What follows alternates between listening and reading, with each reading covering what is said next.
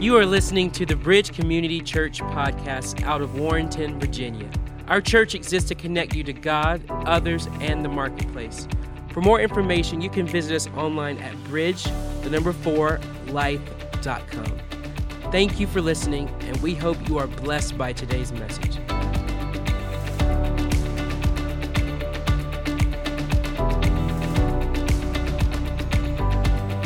And good morning, everybody. It is great to see you on a day like today. I am so glad that you found a boat slip for your canoe. Yeah, lots of rain, right? So, anyway, uh, every once in a while, somebody will make a, a comment to me about how it must be at my household. And uh, they think, you know, that Pastor Lisa and, and myself, you know, we live on this cloud, you know, like we're, you know, everything is just holy. And I go, well, you know, actually, we're just like you guys. My wife is away on uh, a women's retreat, and they'll be coming back later today. So, like any good wife, she checks in with me. Here was my morning with my wife texting Good morning. What are you wearing today?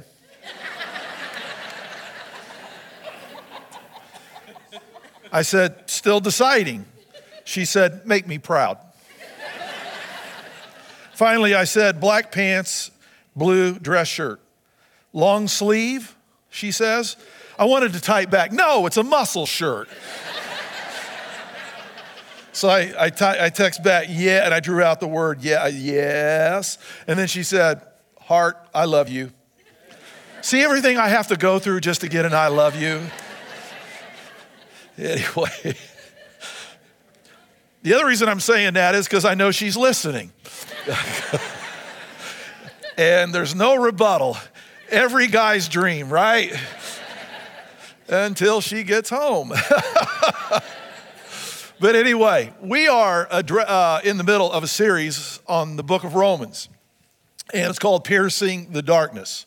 And uh, today, I, I'm not, I haven't been going verse by verse, I've been going subject by subject. And so there are places I am going by verse by verse, and I'm in the middle of that.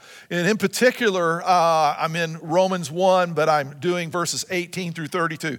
Yeah, really controversial text with where our culture is today. So we're going to pick it up midstream, but I want you to know if you're new today, this is actually the third message on that passage. So you may want to go back and listen to the previous messages because we're going to jump into the middle of some hot stuff today. We're talking about human sexuality in the eyes of God.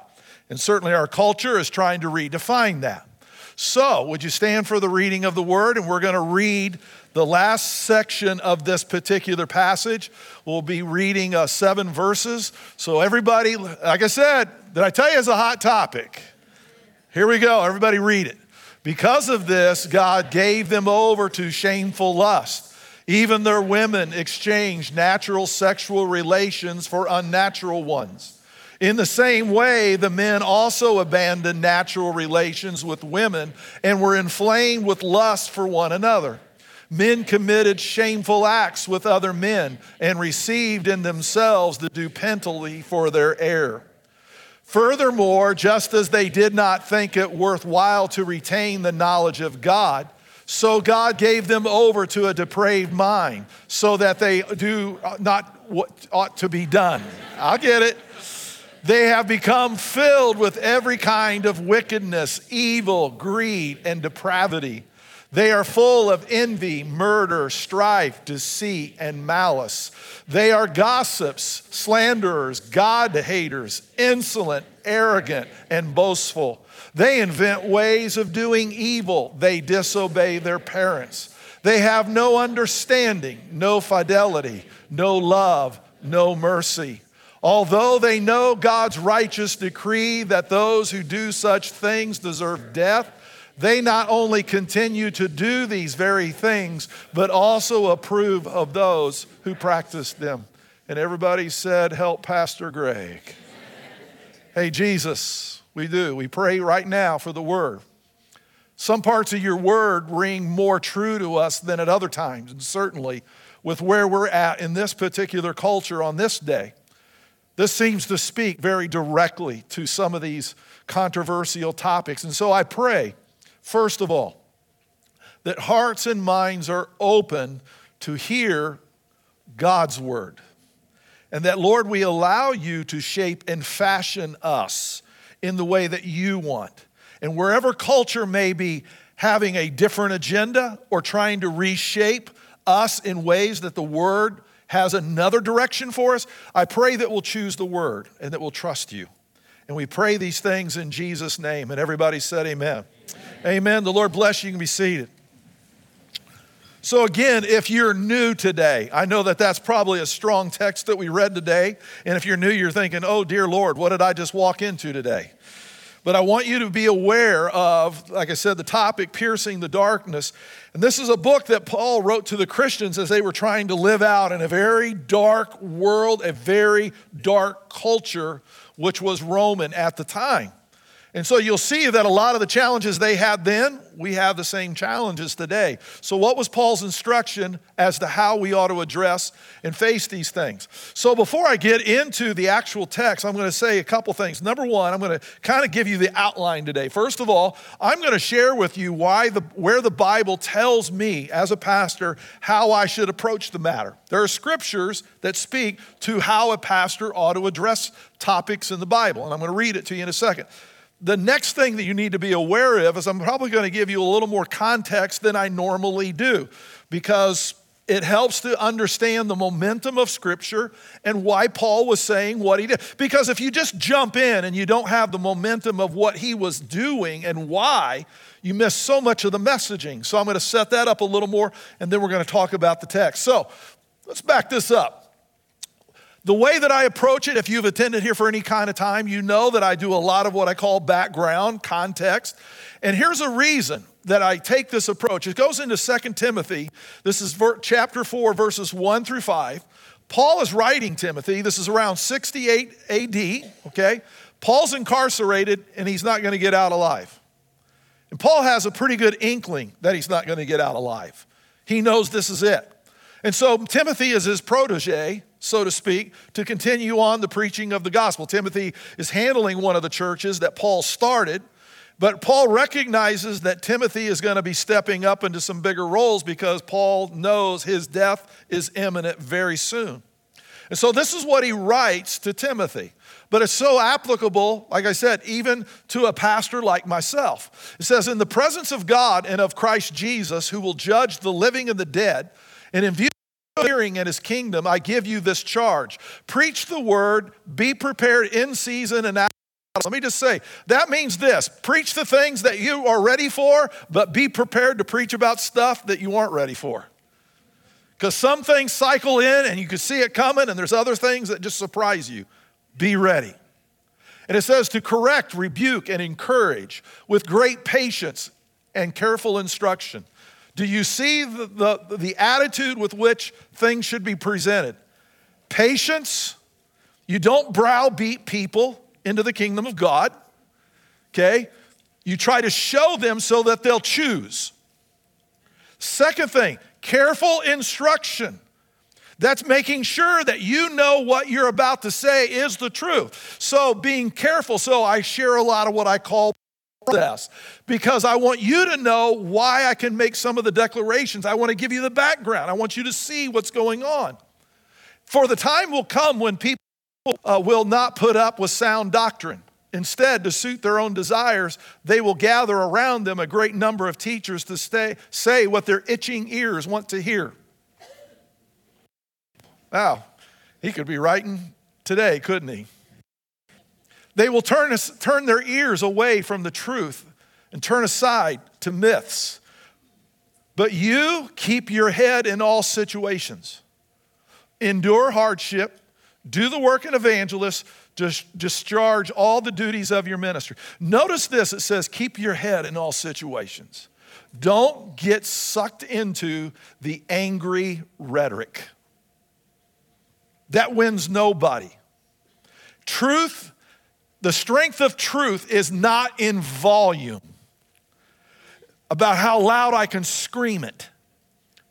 The, tr- the, the power of truth is its truth and it works. The truth will always prevail. There will be times when myths and theories will prevail, but they all end up collapsing because if it's not built on truth, it collapses. It will fall under its own weight. So sometimes you have to be patient and let things play out. You may not want to see that happen, but you have to sometimes in order for truth to prevail. So here's a couple things now as we begin to look at the context. So I'm going to give careful instruction today because this is such a hot topic. And let me just say it's because I know that many of you have friends, coworkers, maybe even a family member who has been swept into these alternative lifestyles. And you think, what do I do? What do I say? How do I reach them? What's, what's, my, what's my conversation with them to be like? Glad you asked that. We're going to get into that. So here we go. Romans 1, verses 18 through 32, is, is a critical text in addressing this new theology being propagated today. And I've already covered a lot of that text, and now we're covering the last part of it. But here's what's key, and I know I say this a lot, so if, if you remember it, say it. Right, we all, listen, we start with the context. What's going on? Why? Because until we know what it speaks of back then, we can't know what it speaks of today. Otherwise, you're, you're playing with the words, you're playing with the scriptures. We need to know what was he speaking to? And then we'll see those parallels coming into the world that we live in today. So let me give you this. I've shared this before, but I need to set it up. The Apostle Paul had taken three missionary trips 48 AD, 51, and 54 AD. And it's given him a very unique insight on the Roman Empire. Why? Because in Israel, the Apostle Paul had been exposed to the Roman culture and its values.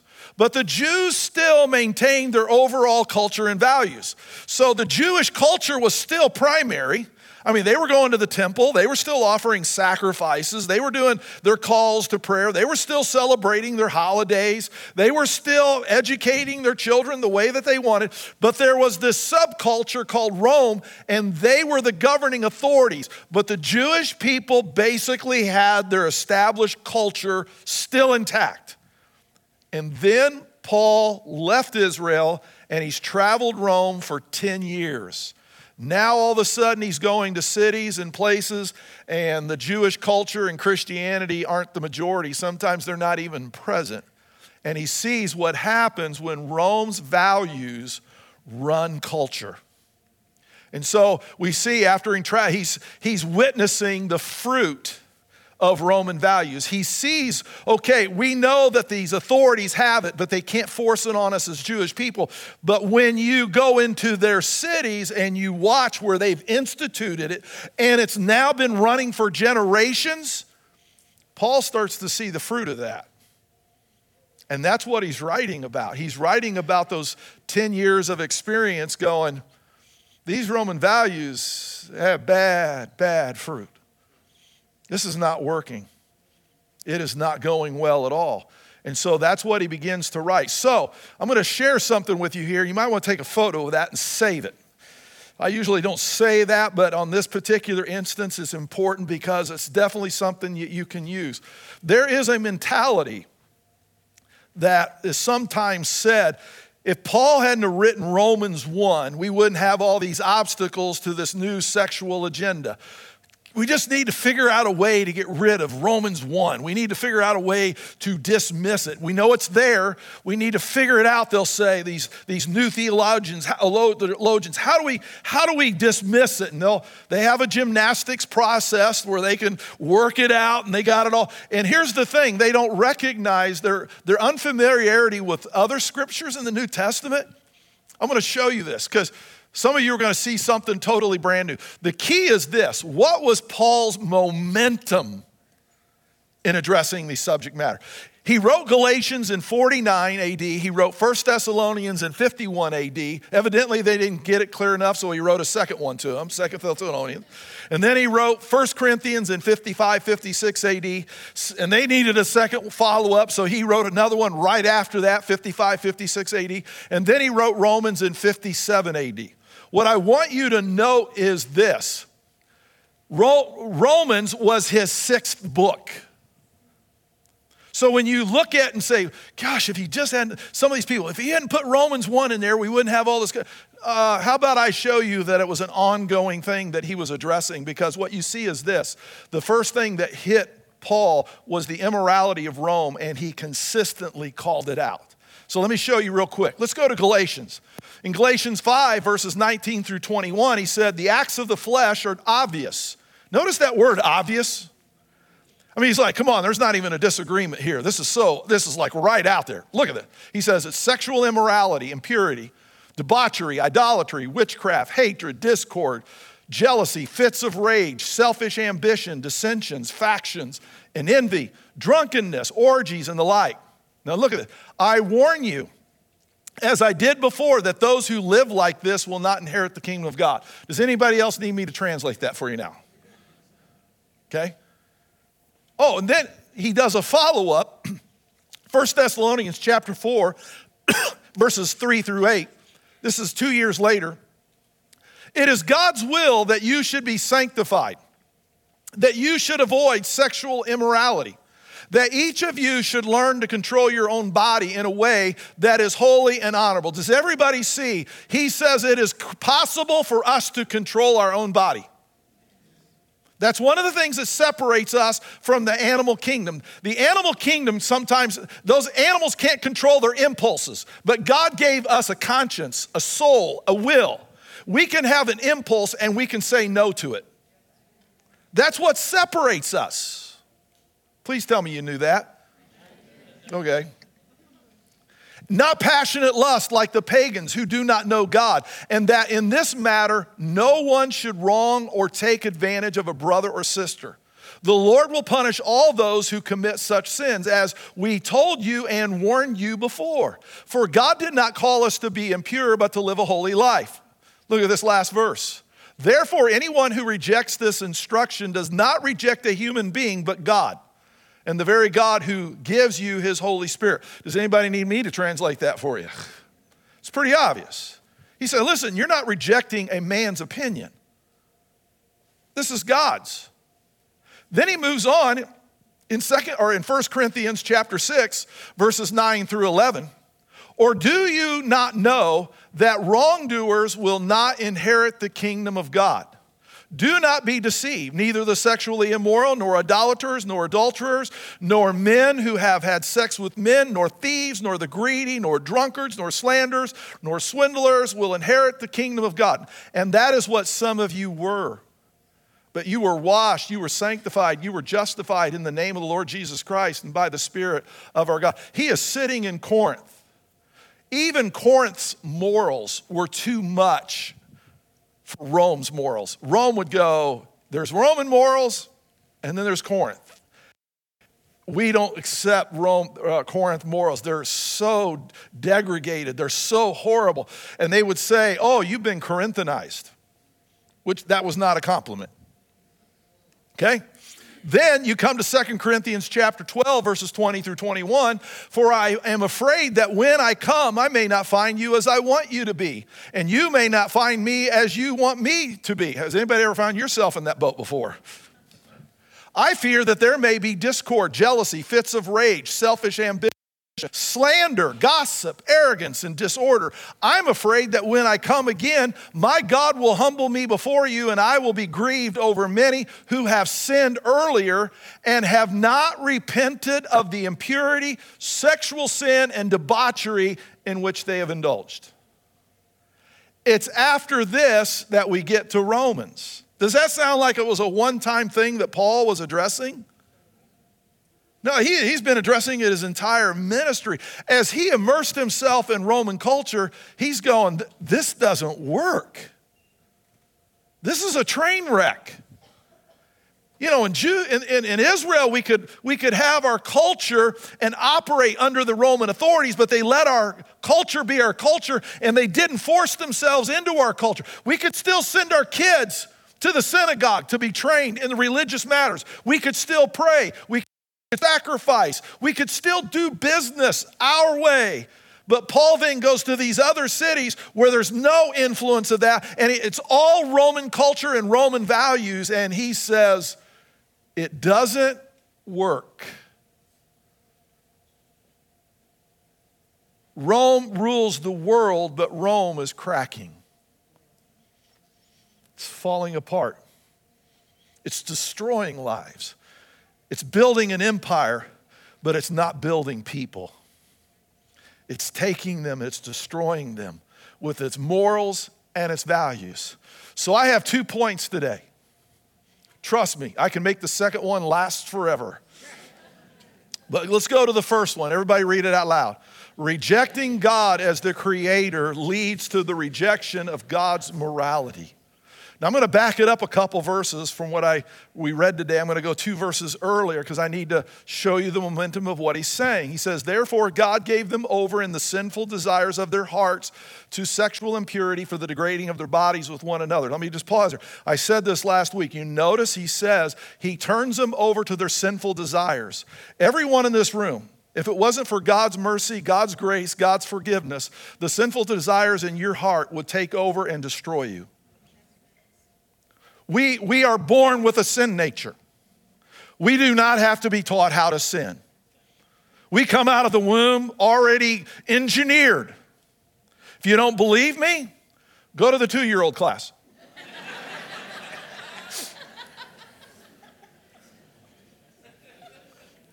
Parents are distraught when their child, they're like, Where did that come from?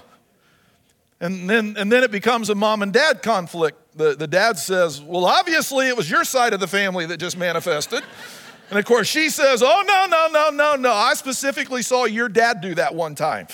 So it's on your side of the, then it becomes the battle of the genetics, you know, whose side is coming through there. But the point is, if God, restra- if God remo- when God removes his mercy and grace, it's not what the world will do to me, it's what's inside of me and what I will do to myself. We need God's grace, mercy, and forgiveness to protect ourselves from ourselves. They exchanged the truth about God for a lie and worshiped and served created things rather than the creator who is forever praised. Amen. Now we get to what we read today. Because of this, see, they've rejected the creator. Because of this, God gave them to, over to shameful lust. Where's that shameful lust? It's in us. And God protects us, but if I push God out of my life, I open myself up, listen, to being overtaken by the seeds of sin that were already in me. I need God not only to save me, I need God to keep me in check. Even women exchange natural relations for unnatural ones. In the same way, the men abandoned natural relations with women and were inflamed with lust for one another. Men committed shameful acts with other men and received in themselves the due penalty for their error. Notice it says error because he's recognizing that these people have been deceived. They've been taken advantage of. So here's where, what I want you to know. Notice the verbiage that he's using natural and unnatural. Do you see that? This is an interesting thing because there's a thing in God's world that is natural. Because why? Because if he's the creator, then he's the one who created the boundaries and so we call those natural boundaries. But see, if I, re, if I reject the Creator, then I don't have to accept His boundaries. If I don't want to if I don't want to trust the one who created me in this world, then I have the ability to throw off restraint from everything that he said, I created this world and it has order. I created you and it has order. But if I don't accept him as my creator, then people say, well, I don't have to accept his boundaries. I can create my own. But here's the thing. God has established that in a natural order and when you go out, you're going to get unnatural consequence. There's a thing in the law world, they call it natural law. Okay? It's, I mean, it's basic. You grow food on your land. I come over and I take your food. I steal it. You don't have to be a Christian to go, that's not right. You can be what you can be an atheist.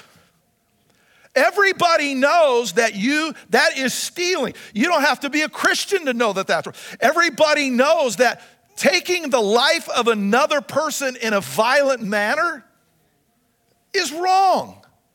You don't have to be a Christian. You don't have to have a faith. It's, it's natural law. You do not have a right to just indiscriminately snuff somebody else's life out.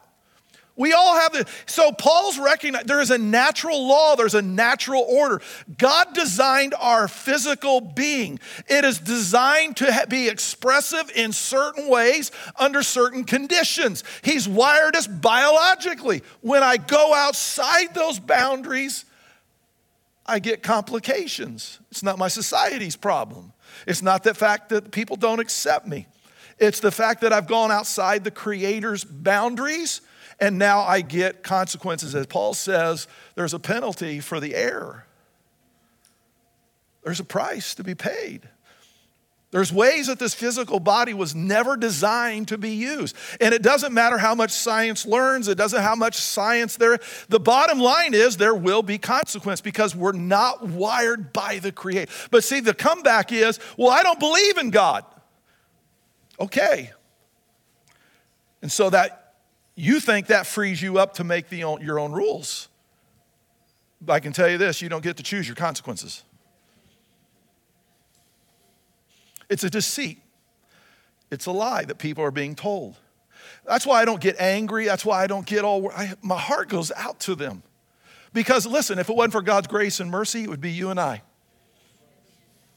Because we all have in us the ability for sin to wreck us. It, Jesus said, The thief comes to steal, kill, and destroy. Okay, so sin, listen, sin's not designed to take you on a vacation,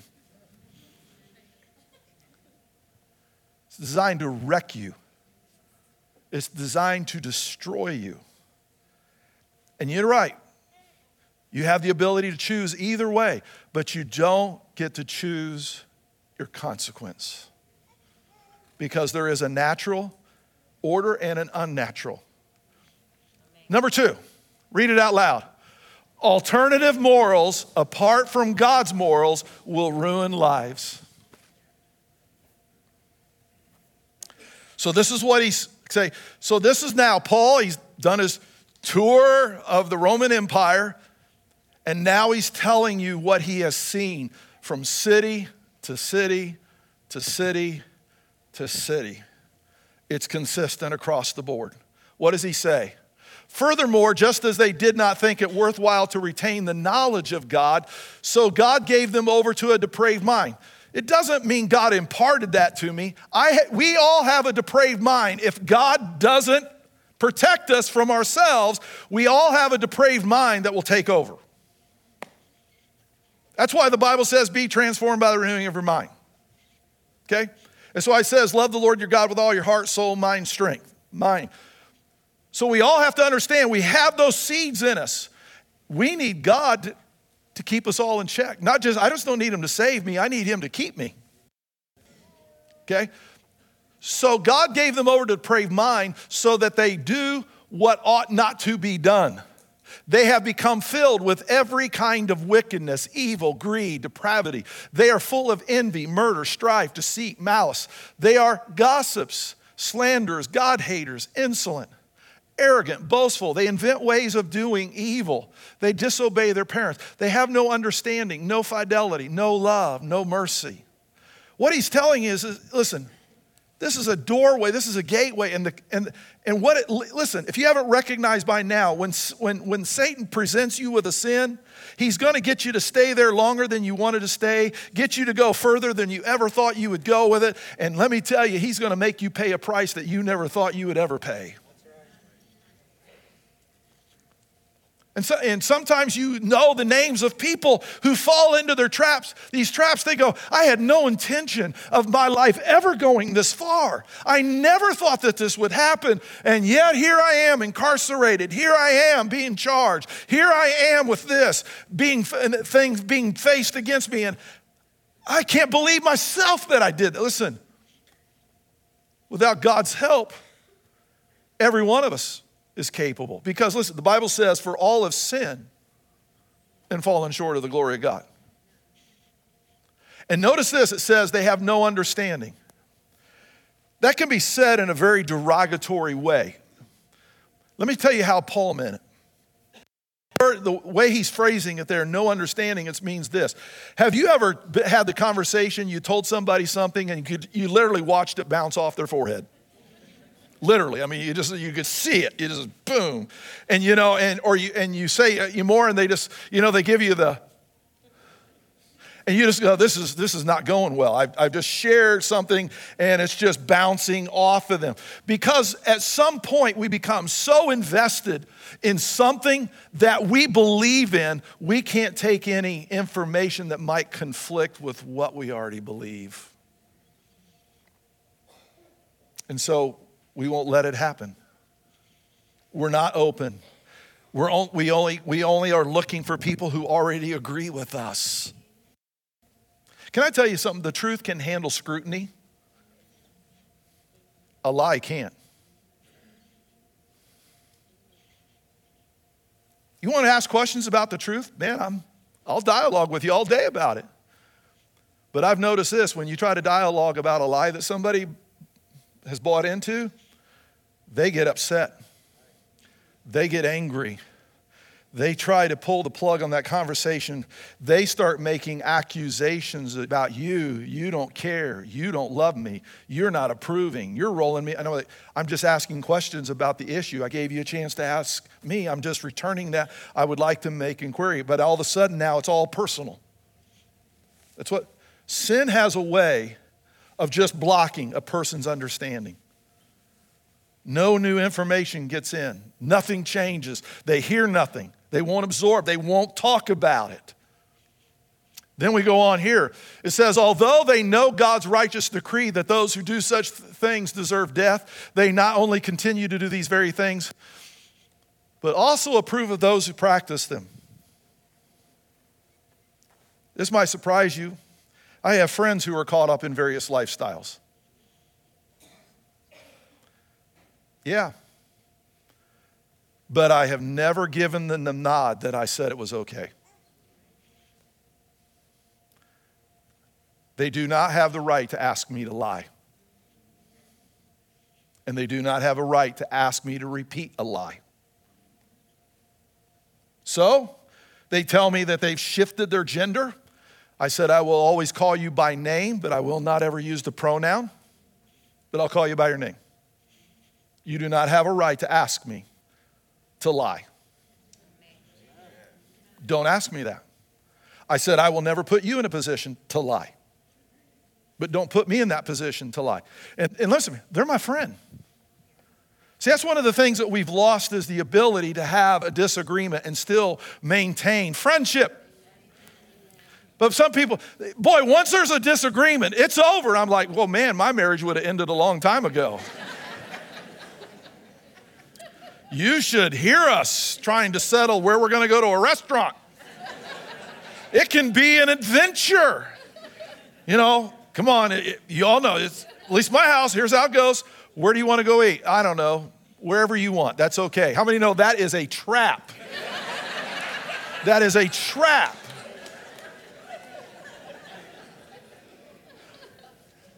By the time I've listed the fourth restaurant,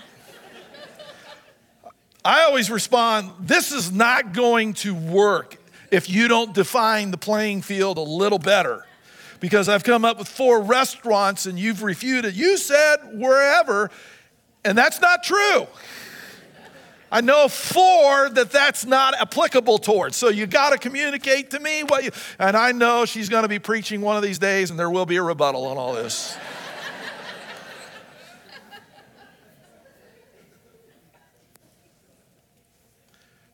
Yeah, I have, I have friends caught up in the lifestyle. Because you know why? They're my friend.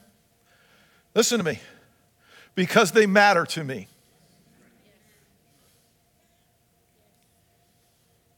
They matter. And I am determined not to be that Christian that rolls them under the bus because I know they're going to need a lifeline. I want to be the first name they think of. Even if they go, I know he disagrees with me. He's let me know that. I know he. Doggone it, he cares. That's my goal. That's why I stay in touch with them. That's why they're my friend. Now, I careful about the venues I go to, okay? Because sometimes by going to a particular in, in venue, I'm giving the nod, and I don't want to do that. I'm not approving. So there's some places that I just can't go, and I won't go because it insinuates that I'm okay with everything, and I'm not. So I say, please don't put me in the position, and I won't put them in the position. Okay? Mutual respect, honoring one another. So, Let's look at this a little further. While Paul wrote this for a current condition, it actually was prophetic. Everything that he wrote in Romans 1 18 through 32 was, was he was true to what he saw in the Roman Empire. But he's also was, I believe, used of God to be prophetic. I don't think Paul maybe knew he was being prophetic, but it was because everything that he wrote was now going to play out in the emperor's personal life in front of the public. Everything that he wrote, the emperor was now going to be modeling over the next 12 years. There was no way to forecast that and to actually know it, but it was confirmed on a, what we would say a national stage. Nero was the empire, Nero was the uh, emperor at the particular time. So, right after Paul wrote the book of Romans, Nero would then begin a slaughter within his own family and circle. He executed his wife, he executed his brother, and he executed his mother because he felt that they were impeding his agenda. Then later on, in the in uh, after 60 AD into 64 and on in that particular time, while he was a very immoral person, he would assault people sexually. He engaged particularly with two individuals. And I'm sorry for being so graphic, but our culture requires that I speak to it because culture says our Bible doesn't address it. Yes, it does. So I'm going to try to get it into the PG 13 category the best I can to try to be sensitive. But let me just say that he would have particular relationships with two male figures. The first one was called Sporus. He had him castrated and modified to be a female to the best that Roman medicine could do of his day. He was a 16 year old boy. And he had this relationship in the public eye. Then later on, uh, he had a relationship with Doryphorus, and he decided to reverse roles. So, Nero himself, while he didn't have any surgery done, he decided that he would play the part of the female in that type of relationship and drew a cross dress and dress up as a female and let Doryphorus be the primary male. And that played out in front of people's public eye. Well, that kind of appetite continues on. And then later on, Nero would dress himself up like an animal and he would sexually assault people who were restrained, all in the public eye. You read Romans 1, verses 18 through 32, and you realize in the next 12 years that's going to be played out in the emperor's life. It is played out in public. You have the culmination. This is what the Roman values have produced. Look at the emperor. This is where Roman values will take you. All played out. And by the way, 68 AD, Nero went mad, took his own life. Depraved mind. I'm not saying everybody goes there, but you need to know that's where sin wants to take you. That's the agenda. Wants to wreck you, wants to destroy you. Sin is not your friend. It wants to destroy you and it wants to destroy everything that is, that is around you. So there's some prophetic fulfillment even when you read the book of, of Romans. So let me, you know, so let me let me give you some good stuff now. That's not the, this is not the way to send people out the door now. let, me be, let me give you some positive. You'll have dialogues with people and they'll say, Hey, I'm a follower of Jesus. And then you start to hear things that aren't in line with the Bible. You got to understand there's a lot of good meaning people. They're more Roman in their beliefs than they are biblical. You need to know that. They think that progressiveness is just Roman values coming back 2,000 years later. There's nothing new under the sun. Because the Bible's very clear. Bible was speaking very clearly against Roman values and saying these are the biblical values. We have people who are being swept up by this today. The other part is this. You go back to that passage I read in 1 Corinthians chapter 6, and he lists all those wicked deeds. And again, you got to remember this is Corinth. Their values and their morals were so horrid. It was a little much even for Rome. And Paul is in Corinth.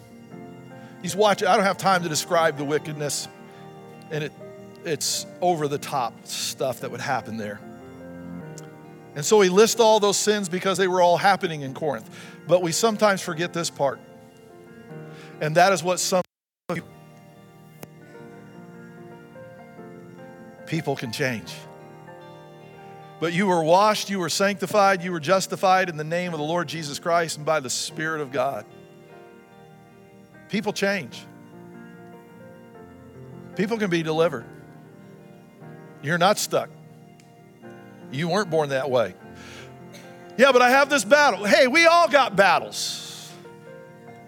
Okay? But just because I have a battle that is harder than your battle doesn't mean I get a pass. And just because you have a battle in another arena that I don't doesn't mean you get a pass.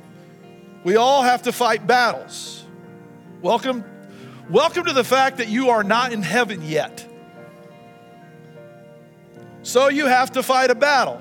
That doesn't, I, when I was a kid and I was in high school, I wanted to dunk the basketball so bad, and the best I ever got was touching the rim. It never dawned on me to go, hey, could you lower it down to nine feet so the rest of us could do it? You know, that's, what, that's what's happening in culture. Everybody wants to lower the rim. No, it's not good for you. It's not good for society, but it's not good for you because everybody knows it's not 10 feet. Everybody knows the rim's been compromised. We hold God's standard up and we aspire. And when we fall, we get back up and we keep aspiring. But we don't stop and we don't ask Him to lower the rim. Now, I believe listen, there's a, I think He's here this morning. There's so many stories I could tell you of people in this church. You're sitting you're sitting in a church that has people who've come out of this stuff. You say, I didn't know that. I know. Look how much God changed their life. And you're sitting among them today. A lot of the stories can never be told, okay, because they want a new identity in Christ. They want people to see Him in a different way now. And they've made some huge strides, and that's, but, you know, one, he was at our missions banquet the other night for the scholarship. I was interviewing Rick, who does our missions team. And he said it publicly, so, you know, I'm going to say it publicly. I said, Rick, I was interviewing, I said, Rick, how does a guy like you get doing mission trip? You're a businessman, you're, you got responsibilities, and man, you're, you're doing two trips, sometimes three overseas, and you do a bunch within the U.S. You're constantly taking people in our congregation with you. How does a guy like you get to doing that?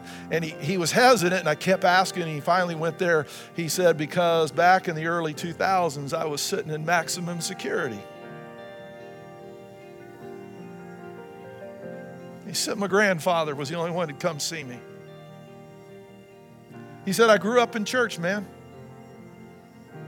I knew better. Just walked away. And look where it took me. God's changed my life. And now I want to take people with me to help other people be free. Let me tell you, if a guy can, if God can take a guy like that and change his life, and give him the passion to do what he's doing and help people be a part of God's activity. Hey, I know this God changed, there's always hope if you're ready to reach out. God changes people's lives. If he doesn't do that, I'm not sure why we're here. All right, I promise this is the last verse. Here it is. So now you have a better understanding of Romans 12, verses 1 and 2, because he's talking about all this immorality People are using their bodies for the wrong reason. Therefore, I urge you, brothers and sisters, of you of God's mercy. How many have heard me talk about mercy today? Offer your what? Offer your bodies as living sacrifices. Stop using it as a tool for immorality. Use it as a sacrifice for God's glory. Holy and pleasing to God. This is your true and proper worship. Do not conform to the pattern of this world. You say, well, You don't know my thoughts. In my mind, I listen, be transformed by renewing of your mind. You're not stuck with how you think. God can change that. Then you will be able to test and approve what God's will is, His good and pleasing, perfect will. Nobody in this room is without hope. Nobody in your family is without hope. No one who is your friend is without hope. Even people who call themselves your enemy are not without hope. Don't give up on them. Love them. Because when this social experiment is over, they're going to need people who care about them genuinely. And I'm not about you. I want to be one of those folks who comes to their mind that says, I need to call him. Because he cares. And I tell people that all the time. You're, whether you hate me, love me, whatever, you're stuck with me because it matters to me what happens to you. So you're stuck. And everybody said, Amen. Come on, let's stand to our feet but as we wrap up the service. Can you praise Him? Come on, let's lift our hand. Can you praise Him for His mercy and grace that protects you? Come on, man. Even that, God's grace has protected you from some of the desires in your own heart. He's loved you and protected you.